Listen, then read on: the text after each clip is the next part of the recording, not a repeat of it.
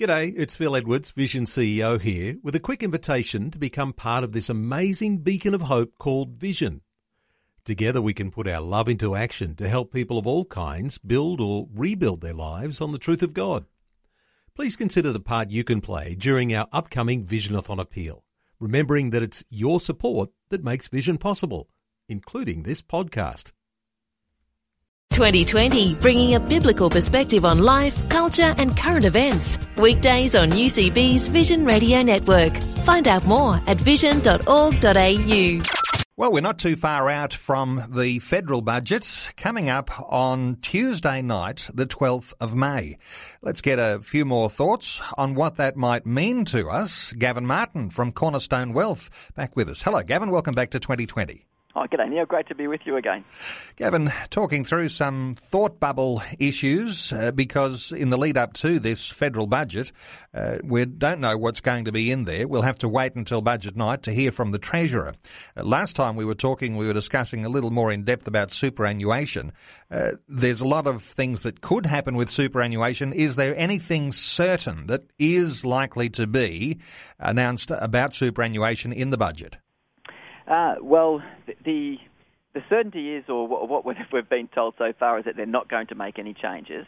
But there is there are rules that are currently in place that are actually coming into play uh, relatively soon. So.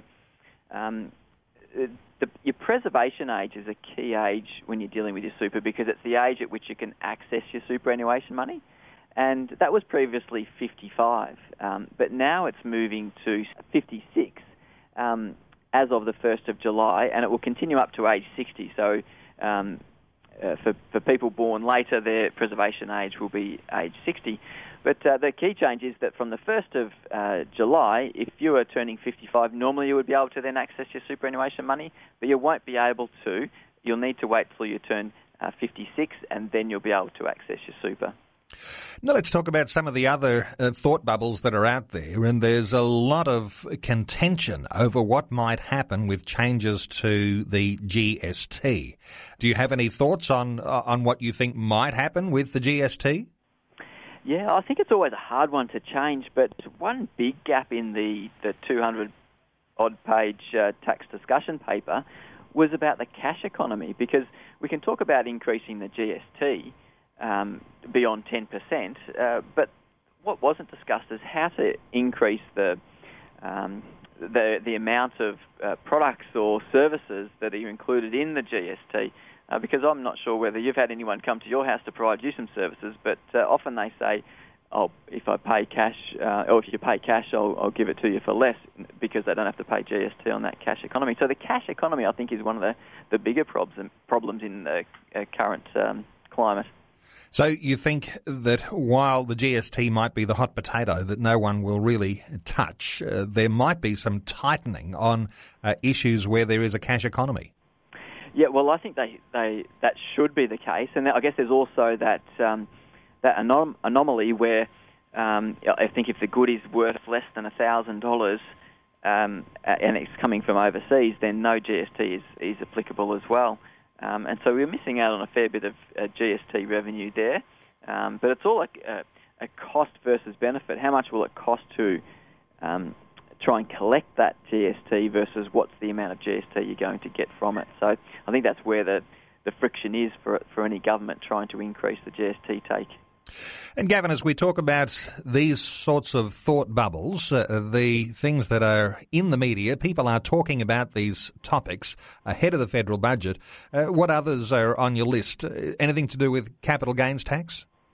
Uh, yes, capital gains tax is a is a big one that's on the discussion or up for discussion. So, uh, capital gains tax is where, say, for example, you buy a property for uh, $400,000 and you sell it for $600,000, you've made a $200,000 gain. Under the current rules, um, if you've held that asset for longer than 12 months, that $200,000 gain can be discounted by 50%. And so then you end up with a $100,000 gain, which is then if you um, is applied at your marginal tax rate. So if you had no other income that year, you might pay a quarter of that in tax, or twenty-five, twenty-seven thousand dollars in tax on that hundred thousand dollars. Now, what they're saying is that uh, rather than um, have that 50% discounting, they could abolish that altogether.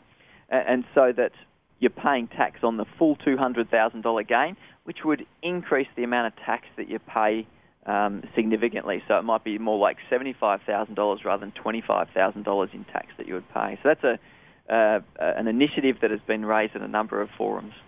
So, Gavin, with the budget coming up, uh, coming up on the 12th, uh, your thoughts with regard to the idea that it's a fearful thing to start tampering with the way that uh, tax issues and superannuation and GST, all of those things work, but somehow or other, the government's got to juggle a bunch of things and they've got to actually increase the tax take, uh, and we've got to feel good about that. And uh, and of course, you know, a lot of people are saying, well, it's our responsibility to feel good about that.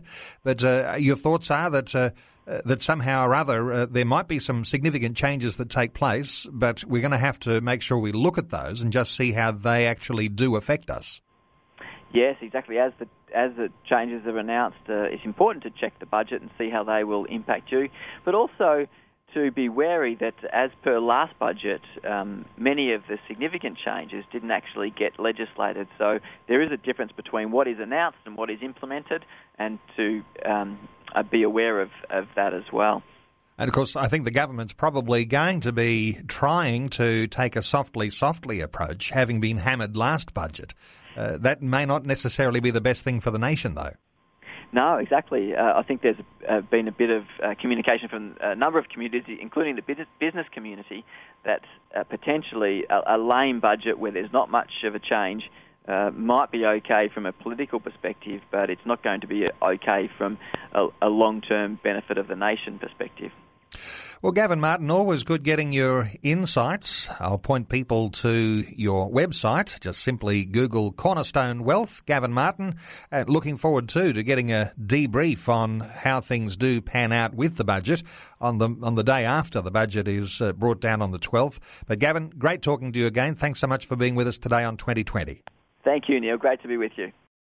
Like what you've just heard? There's more great podcasts, or you can listen to us live at vision.org.au. And remember, Vision is listener supported. Your donation of any amount will help us continue connecting faith to life. Learn more or donate today at vision.org.au.